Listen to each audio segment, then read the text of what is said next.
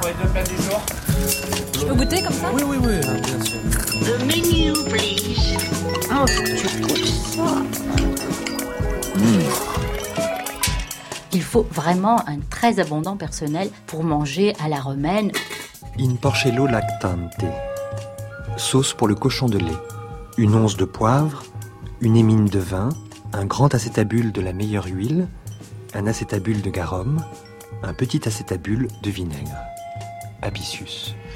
Pour ce qui est d'Apicius, c'est un personnage intéressant dans la mesure où c'était un gastronome euh, qui vivait au temps d'Auguste, euh, sous le Haut Empire.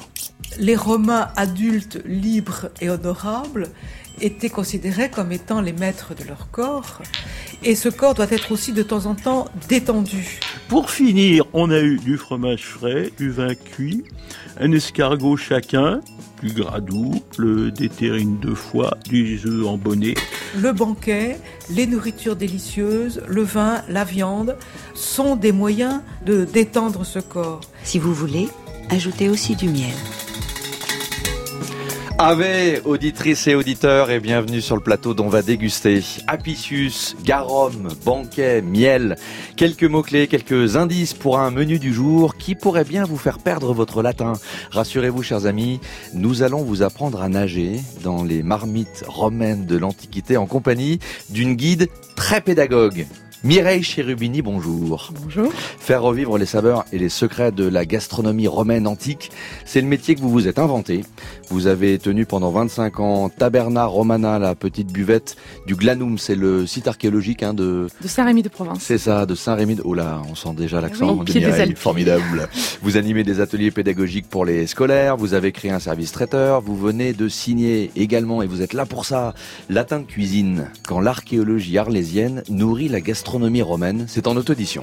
Vous nous avez apporté littéralement euh, bah, un banquet romain, hein, on peut le dire, dans sa poterie romaine même. C'est absolument incroyable. On va deviner un peu, se figurer le goût que pouvaient avoir justement ces plats de l'Antiquité. Des savoirs et du saveur. On va également en partager avec notre deuxième invité, Stéphane Solier. Bonjour. Bonjour. Professeur agrégé de lettres classiques latiniste, des études doctorales sur la cuisine romaine antique, des articles dans des revues très spécialisées, gourmet, gourmand érudit. Vous fûtes aussi également un actif contributeur dont va déguster notre encyclopédie coéditée par les éditions de Radio France et Marabout notamment sur la cuisine corse dont vous êtes originaire puisque vous êtes aïe oui mon cousin Germain Aïe, Non, on est mal. dans les fauteuils des chroniqueurs aujourd'hui, les deux historiques de la bande, Elvira Masson, Dominique Hutin. Bonjour à tous les deux. Bonjour, à tous. Ave Franciscus. Pas mal. Oui. Ah, Il y a le latiniste déjà qui vous corrige, mais ça a l'air d'être juste. Elvira. Euh, poisson pourri, Oh, ça fait envie. histoire de se mettre un peu en bien. appétit. Poisson pas- fermenté au moins. Poisson fermenté. J'ai ma petite idée. Les Romains en étaient friands. Dominique.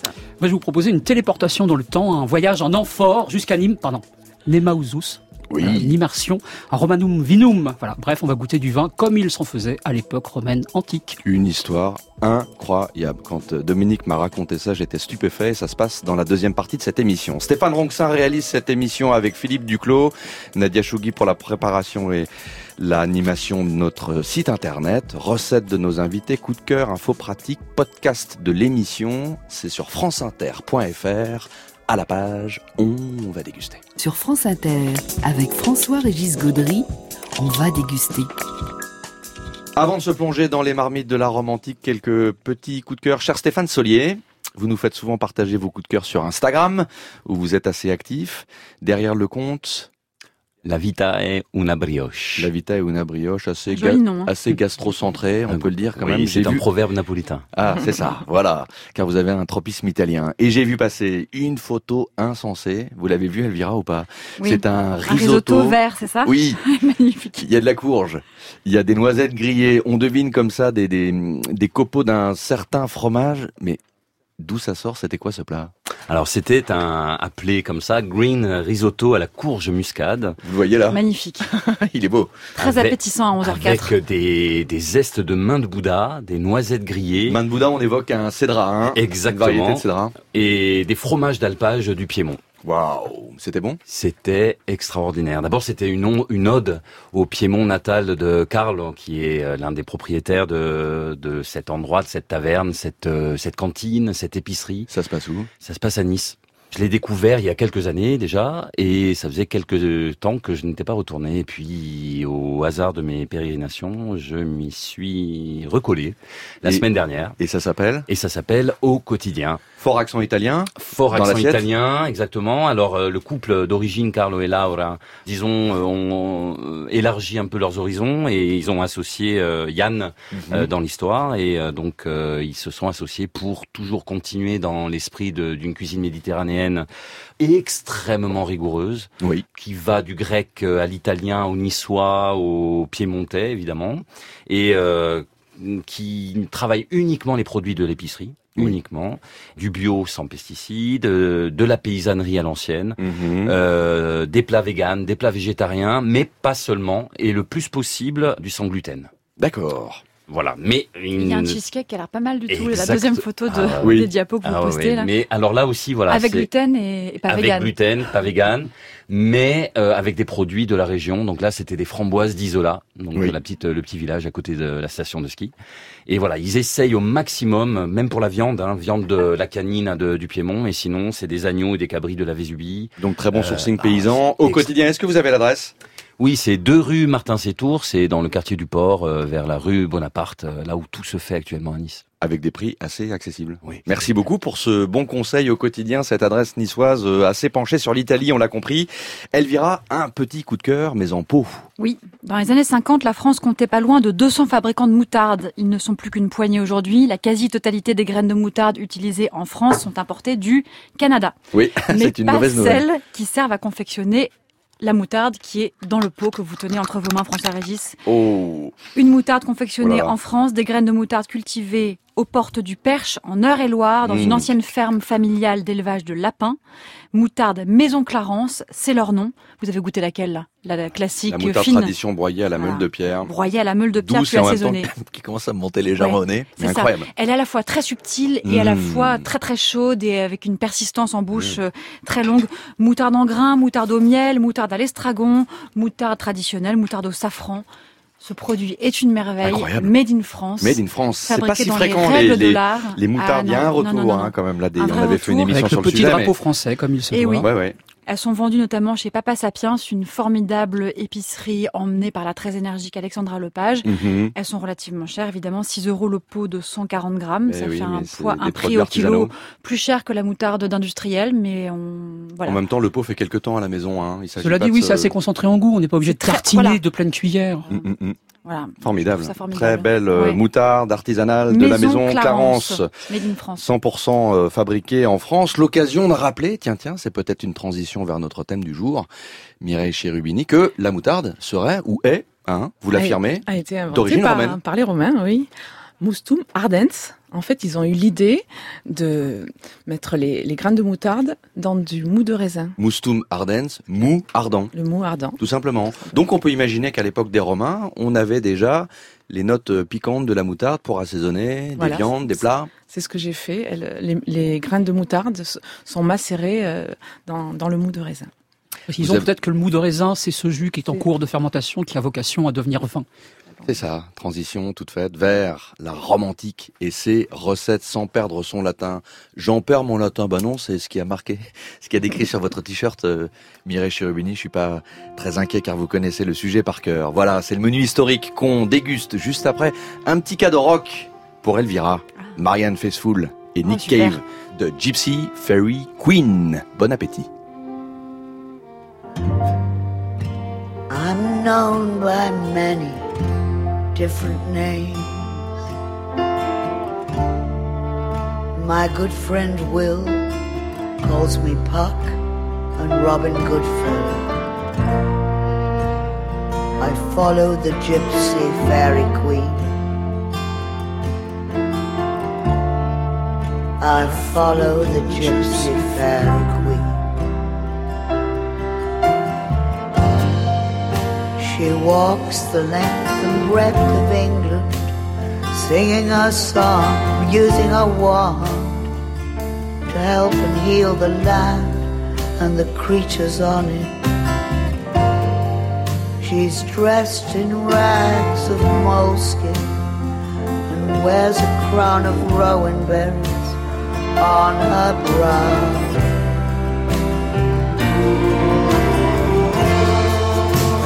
Follow, follow, follow the gypsy fairy queen.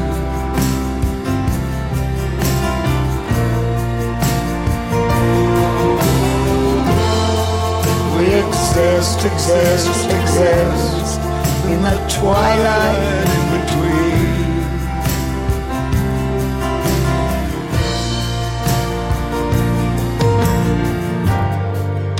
She bears a blackthorn staff to help her in her walking.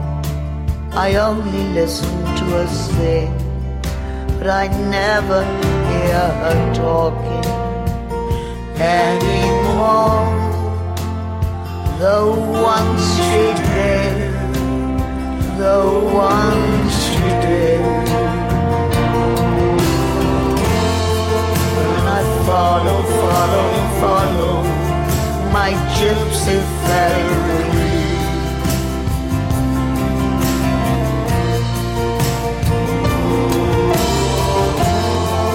We exist, exist, exist in the twilight in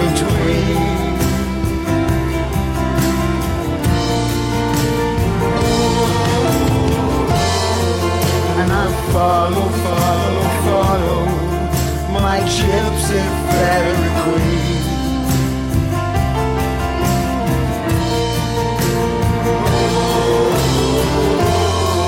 We exist, exist, exist in the country in between.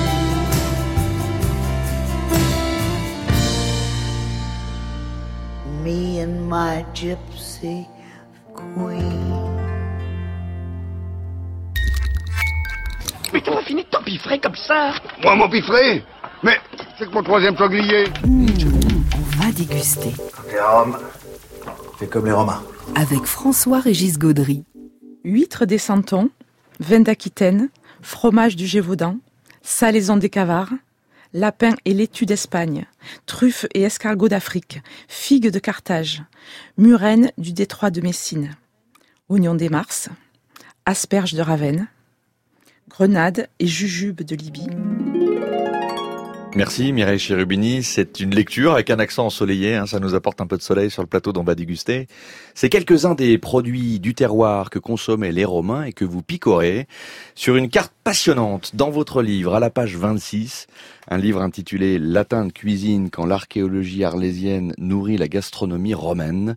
Il y a cette carte sur une double page avec euh, bah, des terroirs qui nous font voyager finalement tout autour du bassin méditerranéen, mais même beaucoup plus loin. Preuve que les Romains étaient quand même très aventureux et avaient déjà cette notion de provenance, de produits du terroir. Oui, ils avaient déjà leurs appellations d'origine et leurs spécialités locales. Oui. Ils étaient très friands, euh, avaient vraiment besoin de connaître d'où venait un, un ingrédient, euh, une denrée, euh, comment il avait été abattu, si c'était pour un animal. C'était très important pour eux. Et c'était important de citer d'ailleurs les provenances, ne serait-ce que pour une raison sociale, euh, quand euh, dans des menus de banquets. Stéphane Solier Oui, mais ça montre bien l'évolution de la cuisine et du goût euh, des Romains. Cette carte montre bien une sorte d'extension maximale à l'apogée de l'empire, de l'approvisionnement euh, culinaire. Et Ça n'a pas toujours été comme ça. Ça n'a pas toujours été comme ça, puisque euh, effectivement les Romains sont nés d'abord des paysans euh, proches de la terre. Le mos maiorum, hein, la tradition des ancêtres, s'appuyait sur une, euh, une alimentation extrêmement frugale, rustique, pauvre, on pourrait euh, dire. pauvre, complètement pauvre. L'ancêtre de la cucina povera. Totalement. Eh ben, les Italiens ne sont pas très loin hein, de cet esprit-là, et c'est vrai que c- il faut attendre le troisième siècle euh, avant Jésus-Christ. C'est Tite-Live, l'historien, qui nous le raconte, euh, avec les premiers contacts avec l'Orient, la Grèce en particulier, et l'Orient, pour avoir une sorte d'évolution des goûts et des pratiques culinaires. Les Romains ont appris des Grecs, en particulier l'art de la panification, mais Oui. d'autres arts. Ils aussi. ont progressé dans l'oléiculture également, je crois, au contact euh, des Grecs. Ils ont appris la fermentation avec les Égyptiens. Donc, au départ, ce que vous nous dites, c'est que les Romains, en gros, je crois qu'ils étaient surnommés avec... Les euh, mangeurs de bouillie. Oui, c'est ça. Donc c'est quand même relativement péjoratif. Et ça, c'est de la naissance de Rome en 753 avant Jésus-Christ jusqu'au deuxième siècle avant Jésus-Christ. Cuisine assez pauvre, assez concentrée sur un territoire limité. Et ensuite, évidemment, le répertoire romain antique se nourrit des influences au fil des conquêtes de l'Empire. Et là, on en arrive même jusqu'à euh, le, le panet germanis, qui est euh, tout à fait Vous étonnant. pouvez ajouter le vin dans la même mesure. avec Oui, Dominique absolument. La cuisine romaine, vous en donnez une définition très intéressante dans le préambule de votre livre, Mireille Cherubini. Ce serait, selon vous, une cuisine méditerranéenne et exotique, douce et aromatique. Alors, méditerranéenne, évidemment, l'Empire romain autour du bassin méditerranéen, mais c'est pas la Méditerranée qu'on se figure aujourd'hui. La Méditerranée d'aujourd'hui, elle sent bon la tomate, le citron, autant de produits qui n'existaient pas à l'époque. Donc quand on dit produits méditerranéens, on parle, bon, il y a l'olive, il y a la figue, la date, des céréales. Oui, tout à fait. Mais il n'y avait pas encore justement tout ce qui nous est arrivé au 15e et 16e siècle, la tomate, on n'aurait pas pu faire euh, une ratatouille, pas de, pas de courgettes, pas de poivrons, pas de piment. Pas d'aubergine du coup? L'aubergine existait mais elle n'était pas consommée, elle était considérée comme un, comme un poison. Ah, les agrumes, vous avez cité un cédra, mais il faut pas imaginer du jus de citron partout. Les agrumes, ça n'existe pas. Hein. On a quelques recettes avec feuilles de cédra uniquement, mais l'orange apparemment était amère, donc on, on ne consommait pas d'agrumes. C'est ça. Cuisine exotique, effectivement, au fil de ses conquêtes, l'Empire romain nourrit notamment sa cuisine de pas mal d'épices, Stéphane Solier? Oui, alors les épices, évidemment, avec le, au contact avec l'Orient qui en était déjà friand, et euh, notamment avec les conquêtes d'Alexandre le Grand. Hein, on peut dire qu'à partir du IIIe siècle, on a une, euh, une, une, évolution du goût vers des, euh, des saveurs un peu plus relevées.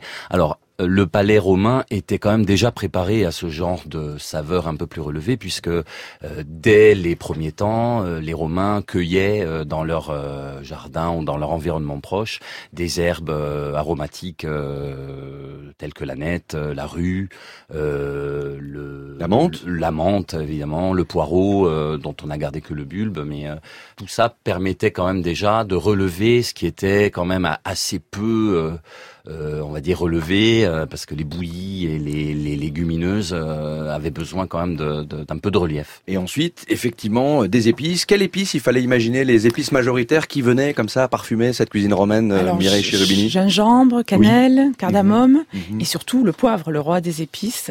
Il y avait une rue à Rome qui était appelée la rue au poivre, c'était la rue des, des épiciers. Et vous dites aussi que cette cuisine romaine, et c'est peut-être le, le dernier aspect à définir dans l'identité de cette cuisine, elle est douce. Alors, vous ne dites pas sucrée, car il faut bien imaginer que le sucre n'existe pas euh, à cette époque, dans l'état tel qu'on le connaît aujourd'hui, hein, euh, mais il est cristallisé. Mais il est connu. Il est connu. Il, est, connu. La canne à sucre est connue, mais en fait. Mais il ne euh, sucre pas. il ne sucre pas. En fait, il est utilisé plutôt en médecine. D'accord. Et encore à, des voilà à des degrés vraiment minimes. Donc, l'édulcorant principal, moi j'ai ma petite idée.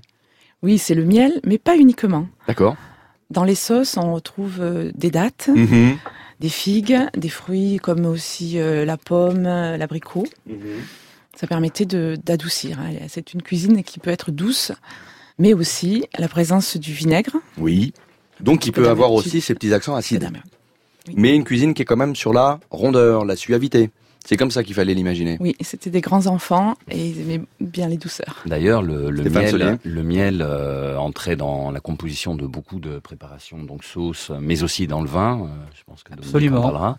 C'était euh, dû en particulier à la valeur symbolique du, du miel, miel poétique, miel philosophique, hein, puisque les abeilles, la civilisation, la société des abeilles était un modèle pour les antiques. Mhm. Et l'écrivain Lucrèce, hein, philosophe épicurien, a pris euh, la métaphore de, du miel pour expliquer son choix d'une poésie pour un traité de, philosophie. Et donc en fait, euh, faire avaler le, la potion amère de la philosophie en euh, enrobant la coupe de miel. Donc ça montre bien toute la valeur apportée euh, par le miel dans cette civilisation. Dans le vin, c'était moins poétique que cosmétique pour masquer certains défauts. Donc miel, nourriture, si j'ai bien compris, sacré, spirituel, philosophique. Petit miracle sur le plateau dont on va déguster. On parle d'une cuisine assez ronde, assez aromatique. On en a la preuve vivante. Oui, preuve que le latin de cuisine n'est pas une langue morte. Vous l'appliquez euh, dans vos recettes, chère Mireille euh, Cherubini, avec une première recette qui illustre assez bien euh, ce que vous venez de dire. Attention, je m'essaye au latin. Les pousses, fartus, ça va ou pas, monsieur de Latinis Très bien, très bien. bien. Qu'est-ce que cela veut dire? Lapin farci. Enfin, lièvre farci. Lièvre farci. Là, je vous Mais vous, vous avez, du lapin. Vous apportez du lapin, c'est un cousin. Puisque nous n'avons pas de leporaria. Oui. Euh, les leporaria, c'était des parcs à lièvres, Oui. des parcs de chasse, mais ça permettait euh, D'élever, peut-être? d'élever, oui, de contrôler l'alimentation et la reproduction. Donc vous voulez Et- dire qu'on extrayait ces animaux de leurs conditions sauvages, Mmh. euh, des sangliers, des lièvres, et on créait des chasses gardées, Des chasses gardées. Qui, étaient, qui, étaient, qui étaient des gardes-manger en fait. Hein. Exactement, et c'est l'un des aspects aussi de la culture et de l'esprit euh, latin, romain. Plus on évolue en quelque sorte vers euh, une civilisation euh, raffinée, plus on doit s'éloigner de l'aspect sauvage. Et donc euh, il y a cette mode qui était déjà en Grèce, hein, mais que les Romains ont porté à un degré de perfection, de euh, civiliser même le gibier euh, qui est associé évidemment au côté sauvage. Donc créer des parcs pour mettre à disposition des plus riches évidemment hein, parce qu'il s'agit d'une Oui. euh, d'une cu- d'une La cuisine viande est riches. encore réservée aux riches. Voilà. oui. Ça permet de civiliser aussi le, le palais. Donc, effectivement, le lièvre se transforme en lapin. Non, je plaisante. C'est ce que vous nous avez préparé. Alors, ce qu'il y a d'étonnant, c'est que c'est un lièvre, on va dire lapin, farci, beaucoup de choses farcies dans la cuisine romaine. Oui, les Romains aimaient bien euh, les farces, les, les boulettes, les, euh, comme les caillettes en fait. Et euh, on suppose aussi que c'est pour euh, aussi le déguster. Ils n'avaient ni couteau ni fourchette à table, Mhm. et c'était plus facile à, à manger euh, avec la, la cochléaire. Et ça repose aussi sur euh, la l'un des principes fondamentaux de, de la cuisine romaine, qui est une cuisine de la surprise. Et la farce permet de jouer sur la surprise. On a énormément d'exemples dans la littérature. Euh, il n'y a qu'à lire le, dîner de Trimation dans le roman de, de euh, le Satyricon, euh, pour découvrir que le jeu, c'est bien sûr le jeu sur les goûts. Il faut trouver un équilibre, mais c'est aussi un jeu d'illusionnisme. Il faut jouer sur la surprise, cacher les choses. Et la farce permet, le, farcir un lièvre, farcir un sanglier, ça permet d'ajouter, de mettre des ingrédients qui n'étaient pas prévus à à la- l'origine. l'animal est le paquet cadeau en quelque sorte. hein. Exactement. Alors, comment on s'y prend pour cette recette et surtout quelle farce? Je vois qu'il y a quand même une, Alors- une, une liste assez, euh, assez copieuse. Est-ce que vous pouvez nous la, la résumer comme ça en quelques phrases, sachant que le texte de votre recette figure sur franceinter.fr. À la page, on va déguster. D'ailleurs, Elvira est en train de s'occuper du service. J'aperçois des amandes, des pignons. Je goûte. Oui, alors tout Mmh. d'abord, il faut penser Oh à là. demander à son boucher de désosser le lapin. D'accord Donc avec euh, du foie de volaille, de la chair à saucisse, des pignons, des amandes, des cerneaux de noix, Mhm. des oignons secs, du garum, du poivre concassé et des œufs pour lier la farce. Quand on n'a pas de garum, on va préciser ce que c'est, puisque c'est l'un des, l'un des sujets qui vont être abordés par nos chroniqueurs aujourd'hui. Euh, une sauce au poisson fermenté, on peut éventuellement s'orienter vers le nyokmam vietnamien? Oui. Sauce de on poisson peut, fermenté. On a le droit. C'est la- c'est D'accord. la- exactement la même technique, pas avec les mêmes poissons, mais c'est la même technique. D'accord. Elvira va nous en parler tout à l'heure. Exactement. Donc on fait cette farce. C'est bien de faire pocher les foies de volaille dans le vin doux Mhm. avant. Ensuite, on écrase plutôt au mortier tout ça.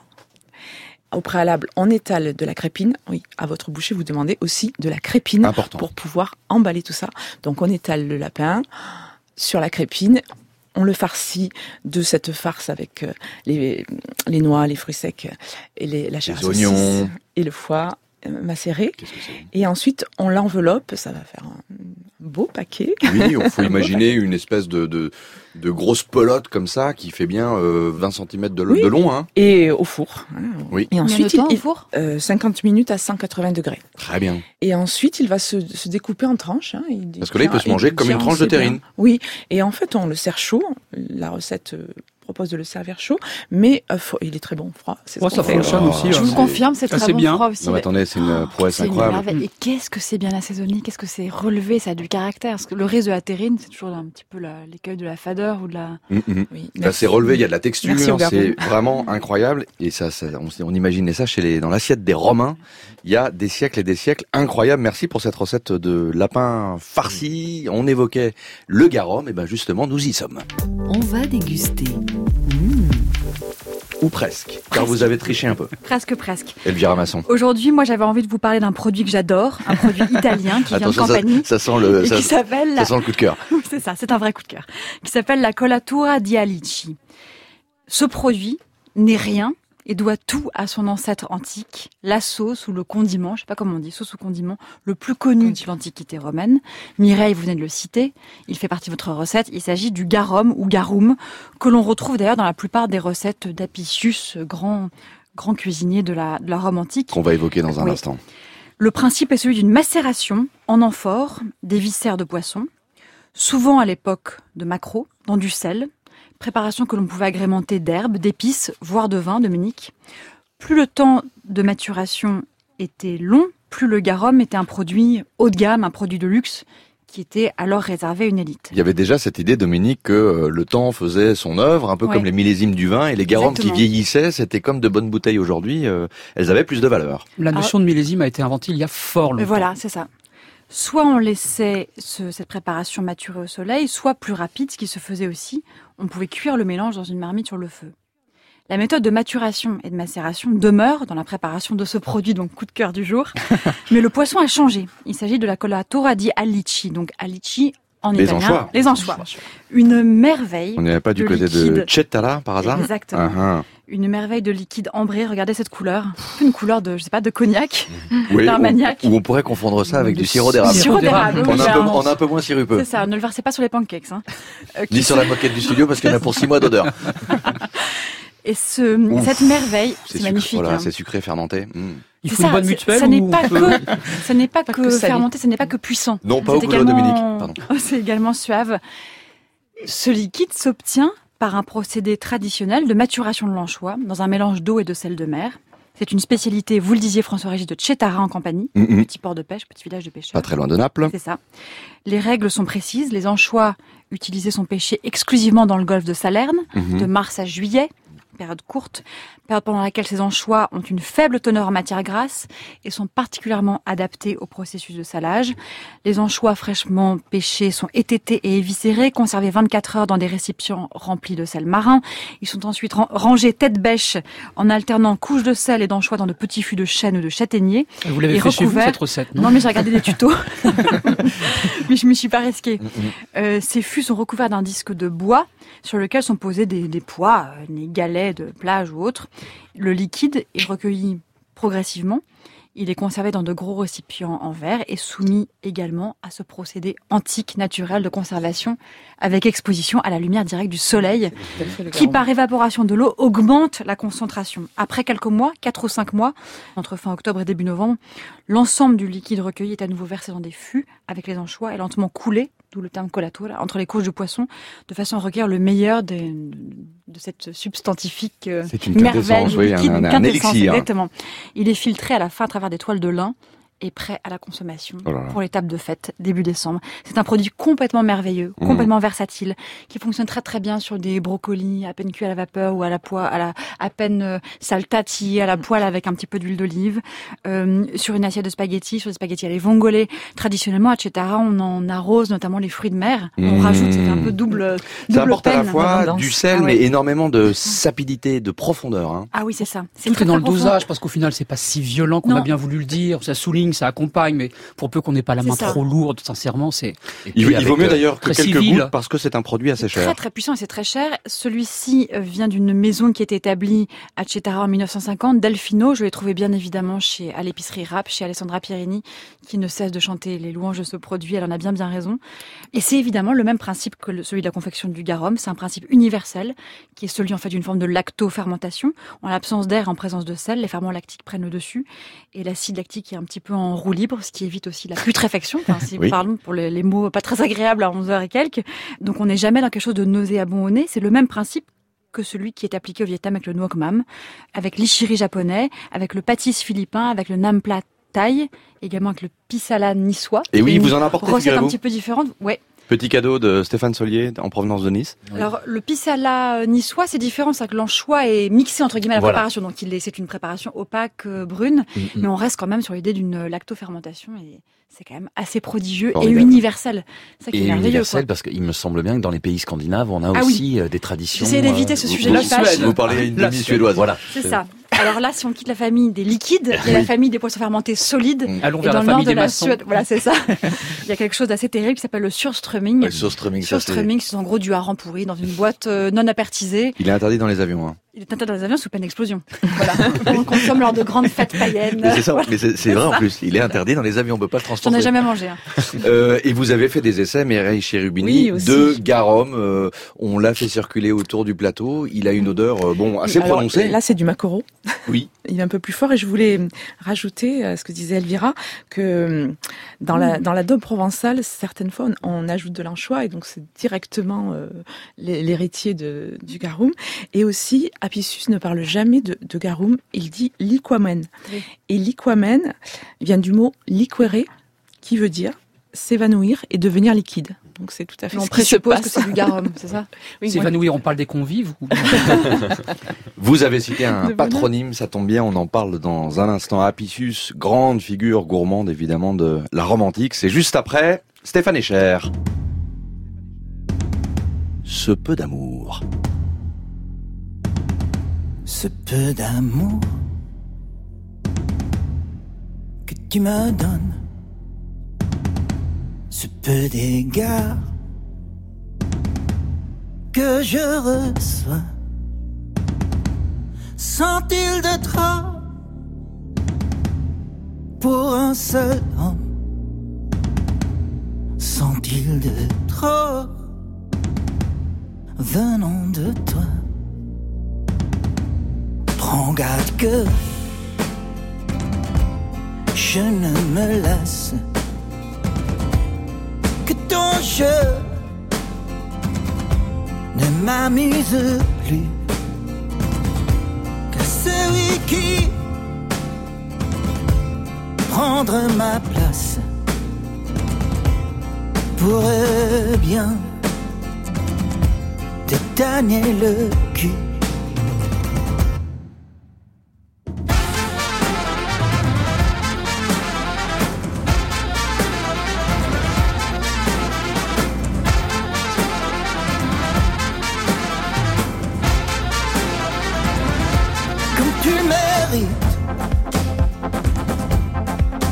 le pense,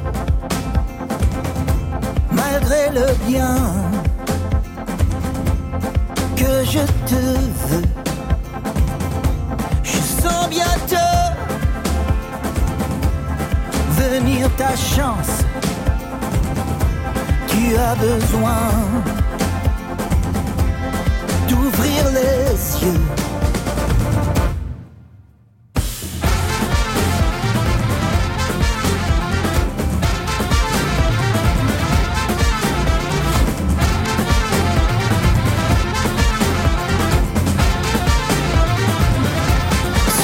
D'amour que tu me donnes. Peste soit des avaricieux. Ma facitude était un homme. Je te vendrai pas le milieu.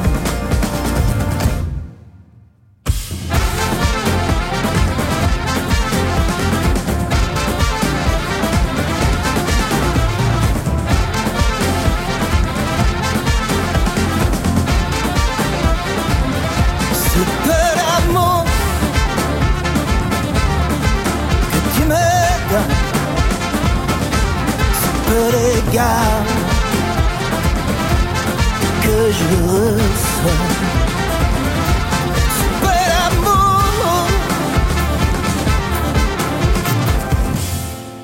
Une plongée dans les marmites de la Rome antique, c'est le voyage qu'on vous propose aujourd'hui. Vous êtes bien sur le plateau dont on va déguster sur France Inter. Alors c'est vrai que quand on pense à la cuisine des Romains, on a un peu souvent l'image de l'excès, de l'orgie, de la jouissance, euh, des gens allongés, vautrés dans la luxure, qui baffrent. C'est un peu le festin de Trimalchion dans le Satyricon de Federico euh, Fellini, hein, le fameux film de 1969.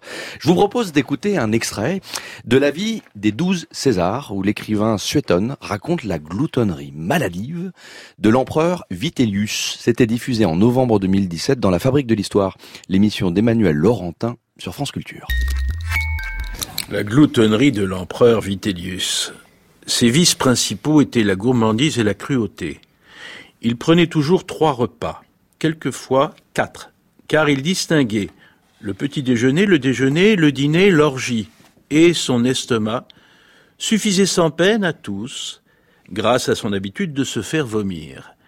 Il s'invitait tantôt chez l'un, tantôt chez l'autre dans la même journée, et jamais ses hôtes ne dépensèrent moins de 400 000 sesterces pour un seul de ses festins. Le plus fameux de tous fut le banquet de bienvenue que son frère lui offrit. On y servit, dit-on, 2000 poissons des plus recherchés et 7000 oiseaux. Lui-même surpassa encore cette somptuosité en inaugurant un plat qu'il se plaisait à nommer, à cause de ses dimensions extraordinaires, le bouclier de Minerve protectrice de la ville. Il fit mêler dans ce plat des foies de scar, des cervelles de faisan et de pan, des langues de flamand, des laitances de murène que ses capitaines de navires et ses trièmes étaient allés lui chercher jusque dans les pays des Parthes et jusqu'au détroit de Gadès. Non seulement sa gloutonnerie était sans borne, mais elle ne connaissait point d'heure ni de répugnance, car même durant un sacrifice ou en voyage, il ne put jamais se retenir de manger aussitôt sur place, devant l'autel, les entrailles et les pains de froment, qu'il arrachait presque du feu, et, dans les cabarets, le long des routes, les mets encore fumants, ou les restes de la veille et les victuailles déjà entamées. Il avait l'estomac bien accroché, notre ami euh, Vitilius. Et oui, et alors justement, vous avez donné la clé un peu de lecture de ce personnage. Il était à la fois goinfre, pas un glouton, goinfre et cruel.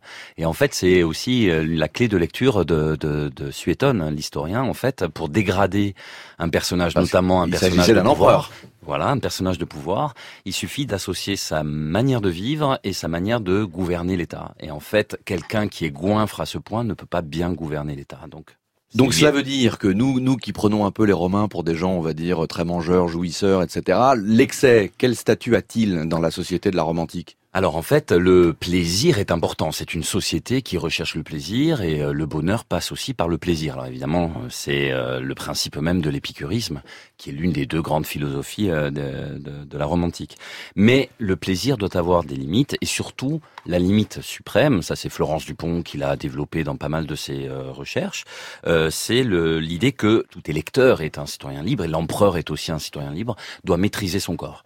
Le moment Pour de- rester libre. Pour rester libre. Le moment du repas est un moment dangereux pour le corps du citoyen, où c'est un moment où on va se ramollir, où on va se détendre, et c'est là qu'il faut absolument contrôler. Il y a donc des rituels sociaux, tels que le banquet, qui sont là pour euh, une sorte de, terrain gardé pour pouvoir, dans des limites précises, euh, s'adonner au plaisir. C'est ça. L'organisation des repas dans la journée d'un Romain moyen, on va dire. On parle pas forcément de cette élite huppée qui, euh, effectivement, jouissait de produits euh, très riches, euh, de provenance d'ailleurs très diverses.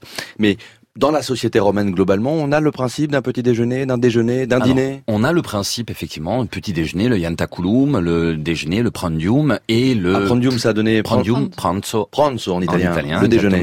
Oui. Et euh, le plus important des, des repas, c'est la cena, la cena euh, italienne. Qui a donné scène. Scène, effectivement. Euh, Et euh, alors, il faut faire attention parce qu'en fait, ils n'ont pas le même statut euh, ni symbolique ni euh, statut euh, officiel ces, ces repas. Le yantaculum et le prandium, ce sont des, des repas euh, roboratifs faits pour nourrir. La kena, elle, donc ça c'est le matin jusque vers 11h, 12h. À partir du moment où on a passé ces étapes-là, en fonction des saisons, on passe au moment de l'otium, donc le temps libre, entre guillemets, qui n'est pas un temps du farniente. Et là, on a le dîner qui est très important. Et le dîner, c'est un rituel social extrêmement codifié, même pour les personnes euh, qui ne font pas partie des élites. Et euh, le centre même de ce repas de la Kena, c'est évidemment la consommation de viande. Alors, euh, souvenir euh, des rituels sacrificiels. Du lièvre farci? Et voilà. À la Mireille Cherubini, j'aurais aimé être euh, un Romain évidemment. Vous avez évoqué euh, Mireille Cherubini en préparant cette émission, l'existence, ça j'ai adoré, d'une street food romaine, d'une cuisine de rue, d'une cibo di strada avant l'heure. Oui, la caopona ou le thermopodium. Oui. C'est un snack en fait, c'est un comptoir. Mhm. hein, euh, À Pompéi, on en a dénombré une, une vingtaine. C'est un comptoir en pierre, percé, avec euh, en dessous un foyer, Mhm. et dans les marmites euh, cuisaient euh, des sortes de bouillies avec euh, quelques saucisses, et on mangeait, euh, Mangeait ça debout? dans la rue. euh, voilà. Ou alors au théâtre, puisque en fait, euh, on, ces thermopolia se trouvaient très souvent aux abords des, des théâtres, des amphithéâtres, puisque les, le jour de fête, les Romains passaient la journée dans ces lieux. Il fallait se nourrir, et d'autre part, les pauvres euh, ne pouvaient pas euh, cuisiner dans les immeubles euh, où ils habitaient, puisqu'il y avait des risques de- d'incendie, Incendie. et donc ils étaient Des obligés. constructions en bois souvent. Voilà, ils étaient obligés de se nourrir euh, en street food. On évoquait Apicius, on y vient puisqu'on parlait de la jouissance culinaire. En voilà un, euh, un bon vivant, un jouisseur, ce fameux Apicius, auquel on prête. euh, Alors c'est vrai que c'est un nom qui est connu, qui est presque tombé euh, dans le, le, le- le langage commun. Euh, Un Apicius euh, désigne quelqu'un de très gourmand. Euh, J'ai sous les yeux l'art culinaire, qui est son son traité. Alors son traité, justement, c'est un peu ambigu. Apicius, euh, Mireille Cherubini, premier siècle après Jésus-Christ. C'était le cuisinier de l'empereur Tibère. D'accord. Il a écrit ce recueil, bon, qui a été euh, ajouté, annoté, et la version que nous possédons, c'est une version du IVe siècle. D'accord, donc quelques siècles après. Et Apicius, c'était bien une figure effectivement euh, gourmande, euh, Figure gourmande, excessive. Mm. excessive, euh, qui alors il y a trois Apicius hein, dans, dans l'historiographie. Le celui que l'on reconnaît comme étant peut-être l'auteur euh, est celui qui a vécu sous Tibère. C'était un dandy extravagant euh, qui a inventé des recettes autour des langues de flamand, qui recherchait le, le, le- la subtilité suprême, euh, le raffinement euh, dans, dans la cuisine, et qui est mort un peu comme il a vécu, c'est-à-dire de se rendre compte qu'il n'avait plus que 100 millions de sesterces dans sa fortune. Il s'est dit qu'il ne pourrait plus vivre à la hauteur de ses désirs. flamboyance. Et de cette flamboyance, exactement. Et donc, il s'est suicidé. Il a mis fin à ses jours. Oui. Avec Bah, du garum. Euh, triste, euh, fin un peu paradoxale pour un bon vivant. Mireille Cherubini, vous vous êtes inspiré justement d'Apicius pour les 30 recettes qui composent Latin de cuisine, votre formidable petit recueil de cuisine latine, de cuisine romaine antique. Une autre recette, allons-y, inspirée Recette. également d'Apicius. J'essaye mon latin à nouveau. On Et- passe au- Ezikia, Marina. Ezikia marina, si on le dit en latin, Ezikia ou Ezikia marina. La photo fait très envie. Hein. On a comme un peu des, ça pourrait ressembler à des acras de morue, euh, des espèces de petits beignets comme ça, légèrement de forme allongée, un peu comme des quenelles, frites, j'imagine. Au four. Au four. Au four. La taille d'une madeleine. Oui, c'est ça. Oui, en fait, c'est à Manou Pressou. En fait, c'est pressé à la main. hein. C'est des petites boulettes qu'on l'on fait à la main. Elles, Ça ont- la elles forme ont, de la elles ont paume, la forme de la pomme de la main, effectivement. C'est à base de crevettes. hein. Bon, le marispoma, les, les fruits de la mer, euh, c'est les Romains qui ont créé ce nom. Ils étaient très friands de, de fruits de mer. Donc, ce sont des crevettes avec euh, du pain trempé dans du lait, des pignons grillés. Alors, on décortique les crevettes, on mélange avec les pignons, les œufs, on ajoute du persil, des baies de myrte de Corse, Mhm. Euh, du poivre et du garum. Donc on les roule Mm. à manopressou dans Bien la sûr. main, on les dispose sur une plaque de cuisson et on les enfourne pour 25 minutes à 250 degrés et on peut les manger comme ça euh, à la main aussi. On s'y emploie. Et on sent une petite épice. euh, Ah, mais c'est ça la myrte. Oui. La baie de myrte qui était un La peu, qui avait une fonction de poivre. Hein. Avant qu'ils connaissent le poivre, euh, la baie de myrte était fort utilisée. Ensuite, ils l'ont remplacé par le poivre, mais euh, je trouve ça bien meilleur. C'est beaucoup, plus parfumé. Qu'est-ce que c'est bon? Qu'est-ce que vous en pensez, les amis? Et cette Ezicia existe aussi à base de viande. Ju- c'est justement une saucisse, une petite caillette, en fait, euh, qui permet euh, d'être mangée comme ça à Manou pendant le, le banquet. Donc euh, le, on peut quand même dire que Mare Nostrum, la Méditerranée, euh, évidemment c'est autour de cette mer que s'est développé euh, l'Empire romain. Euh, ça veut bien dire que la mer était aussi un vrai garde-manger pour les Romains. On y pêchait beaucoup de poissons On y- et on consommait donc beaucoup de poissons et pas seulement fermentés. Oui, et euh, les, plus- les plus riches avaient même des viviers pour garder le- les poissons euh, à disposition pour leur villa au bord du mer. Et c'est comme ça que se une sorte de consommation, une consommation de classe, puisque aux riches les poissons frais, aux pauvres le poisson séché, salé ou fumé. Est-ce que vous avez envie qu'on vous raconte une belle histoire de vin à la romaine? Oh oui. C'est parti. On va déguster sur France Inter. Dominique Hutin, j'ai une mauvaise nouvelle. Ah bon Mon verre est vide. Très bien, mais on va faire les niveaux si vous permettez. Je m'en charge. Alors j'ai une mauvaise nouvelle en retour. Votre petite toge rose fluo, là, le drapé, c'est très saillant, mais il y a un joli tombé. Je suis pas sûr que ça se prête bien au, au voyage spatio-temporel. Pardon, j'ai la bouche pleine. Il vend. Alors, vous taillez un petit succès dans les couleurs de Radio France, je dois vous le dire. Vend, je ne porte pas de toge, je suis nu. Ah, c'est bien, c'est très bien. Cela dit, Elvira, je suis désolé, le vin, à cette époque, était d'abord une affaire de religion et à ce titre réservé aux hommes. Donc je vous prierai de vous tenir un tout petit peu éloigné pour quelques Je secondes peux sortir du studio si vous le de souhaitez. ce verre. Voilà. Alors, je vais vous emmener, puisqu'il y avait une promesse de voyage dans le temps. Moi, j'étais parti avec ce verre 2000 ans en arrière. Je vais vous emmener dans le Gard. Vous connaissez le Gard, je Oui. crois. À Beaucaire, au Mas des Tourelles, chez Hervé et Guilhem Durand. Je sais que Mireille Cherubini, vous entretenez une petite proximité avec ces gens, puisque vous Bien sûr. suivez leur travail. Ce sont des vignerons qui vivent, bien sûr, à l'heure du XXIe siècle, puisqu'ils produisent des costières de Nîmes. Ils vivent aussi à l'heure d'hiver depuis la semaine dernière, mais ils vivent aussi euh, à l'heure à l'heure romaine depuis 1985, qui est la date de la première fouille sur leur domaine, qui a fait apparaître des traces d'activité viticole vieilles de 2000 ans. Non. En l'occurrence, ces traces ont la forme d'amphore. On a même le nom du, enfin le nom, plutôt le trianominé, on peut le dire comme ça, euh, du, du potier qui était TTM. Ce potier exporté en Grande-Bretagne, en Italie, donc évidemment ça a interpellé beaucoup Hervé Durand, le, le, le maître de lieu contemporain, parce que lui aussi est sur ce même euh, marché. Donc voilà, comment est-ce que je vais prendre les pas de ce vigneron local, son prédécesseur, qui a initié l'activité il y a 2000 ans? Alors il a été aidé en cela par le travail de documentation des agronomes de l'époque, le Trépolix Columel, par exemple, qui a documenté ce travail. Donc, on a une source documentaire. Et puis, ça l'a invité, évidemment, à partir de 1994, cette fois, d'initier des vinifications romaines. Alors, votre verre est plein, même celui d'Elvira. Du Touriculae, c'est le nom de ce vin produit par le mât des Tourelles. Alors on goûte. Je vous laisse le goûter. Alors, voyez, Vous le connaissez, euh, Mireille Cherubini Vous bien êtes euh, proche de ces vignerons. Oui, on travaille ensemble, ils ont mes produits, et j'utilise leur vin, bien sûr. Alors, vous pouvez le trouver, bien sûr, au Mas des Tourelles. Ça coûte euh, 12,80 euros en sesterces. Je vous laisse euh, faire la traduction, la conversion. Il y a des notes oxydées Alors, bravo. Voilà. Évidemment, euh, on travaille aujourd'hui avec de l'inox. On travaille aujourd'hui avec des, des, des contenants qui savent tenir euh, l'air, l'oxygène à distance, ça n'était pas tout à fait le cas. Donc on retrouve euh, des notes oxydatives et quand même je dois vous rendre grâce, grand professionnel François Régis que vous êtes. Vous avez parlé du vin jaune du Jura, pour ceux qui le connaîtraient, effectivement il y a une forme de cousinage, ce sera le mot clé aujourd'hui dans cette émission, entre euh, le vin du Jura et le Touriculae qui nous vient 2000 ans en arrière. Alors, Évidemment, on a, ressuscité toutes les manières de faire parce que je l'ai dit, elles ont été fortement euh, documentées. Puis ça a été fait aussi ce travail en liaison avec les gens du CNRS. Donc vraiment, les vignerons ont vraiment eu à cœur de retracer, etc. Nous manque quand même quelque chose qu'on ne saura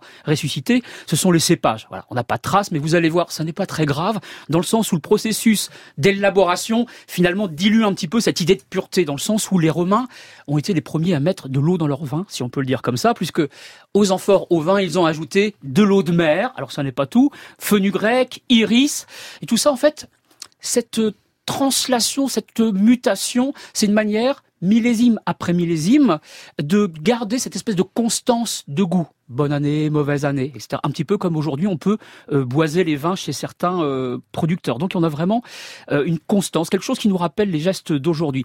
D'autres vins sont présents, certains avec des raisins mûrs, d'autres, vous l'avez dit tout à l'heure, avec du miel. Ça, c'est quelque chose que l'on connaît. Et par contre, quelque chose qui nous a un petit peu quitté, ce sont des croyances qui sont liées aux vendanges. On croyait, par exemple, qu'une des sources de succès de la fructification de la vigne, c'était la marier la vigne aux arbres. La vigne, donc, qui est une liane, il faut le redire, encore aujourd'hui, la liane s'enroule autour de l'arbre. Problème, c'est un peuplier. Le peuplier, vous le connaissez, il était lancé, il bouge, etc. On dresse des échelles.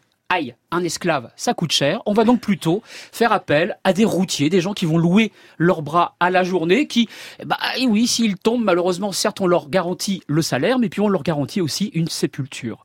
Voilà, pour préserver l'esclave, esclave qui a un statut particulier, puisqu'on pouvait échanger une amphore de vin contre un esclave. Alors, puisqu'on parle de statut dans la société, évidemment, vous avez commencé à le dire tout à l'heure, tout le monde n'a pas le même statut. Voilà, tout ça est hiérarchisé, donc les esclaves n'ont pas accès à ces vins euh, tout à fait formidables. Et le vin a d'autant plus un statut que c'est un levier, c'est même le premier levier pour s'enrichir dans la Rome antique. Donc il a un statut particulier, ce qui nous rappelle qu'aujourd'hui, le vin contemporain du XXIe siècle est la troisième source d'excédent commercial en France. Mhm. Donc là encore, l'époque antique répond à celle d'aujourd'hui. Il faut le boire, on l'a récolté, on l'a vendangé, c'est bien. Alors pour le boire, c'est un tout petit peu plus compliqué, puisque les amphores pesaient 26 litres, soit un ensemble, lorsqu'elles étaient remplies, de 50 kilos. Heureusement, d'ailleurs, les amphores du Mas de Tourelle étaient trois fois plus légères, ce qui leur a permis de piquer des parts de marché. On en a retrouvé la trace à d'autres concurrents, d'autres élaborateurs d'amphores Alors, comment fait-on? Parce qu'évidemment, il y a un petit problème. Eh bien, on va transvaser ces amphores dans des enokoé, qui sont des coupes en argile, euh, qui vont permettre de distribuer le vin aux convives. Convives qui vont avoir le loisir d'allonger ce vin à leur goût d'eau froide, d'eau tiède ou d'eau chaude. Oui, on y arrive, ouais. on se rapproche. Donc là encore, on s'éloigne un petit peu de l'idée de pureté, mais finalement, certains le buvaient pur. Et là, évidemment, en termes de statut social, je vous vois grimacer, c'était moyennement apprécié et du coup on se rapproche de ce qu'on connaît aujourd'hui malheureusement qui s'appelle le binge drinking, une forme d'enivrement qu'importe le flacon plutôt qu'on etc. Vous connaissez la suite. Alors qu'est-ce qui nous reste aujourd'hui de cet héritage? Eh bien un livre édité par le Mas des Tourelles, par Hervé Durand, qui s'appelle Appius Vigneron euh, gallo-romain.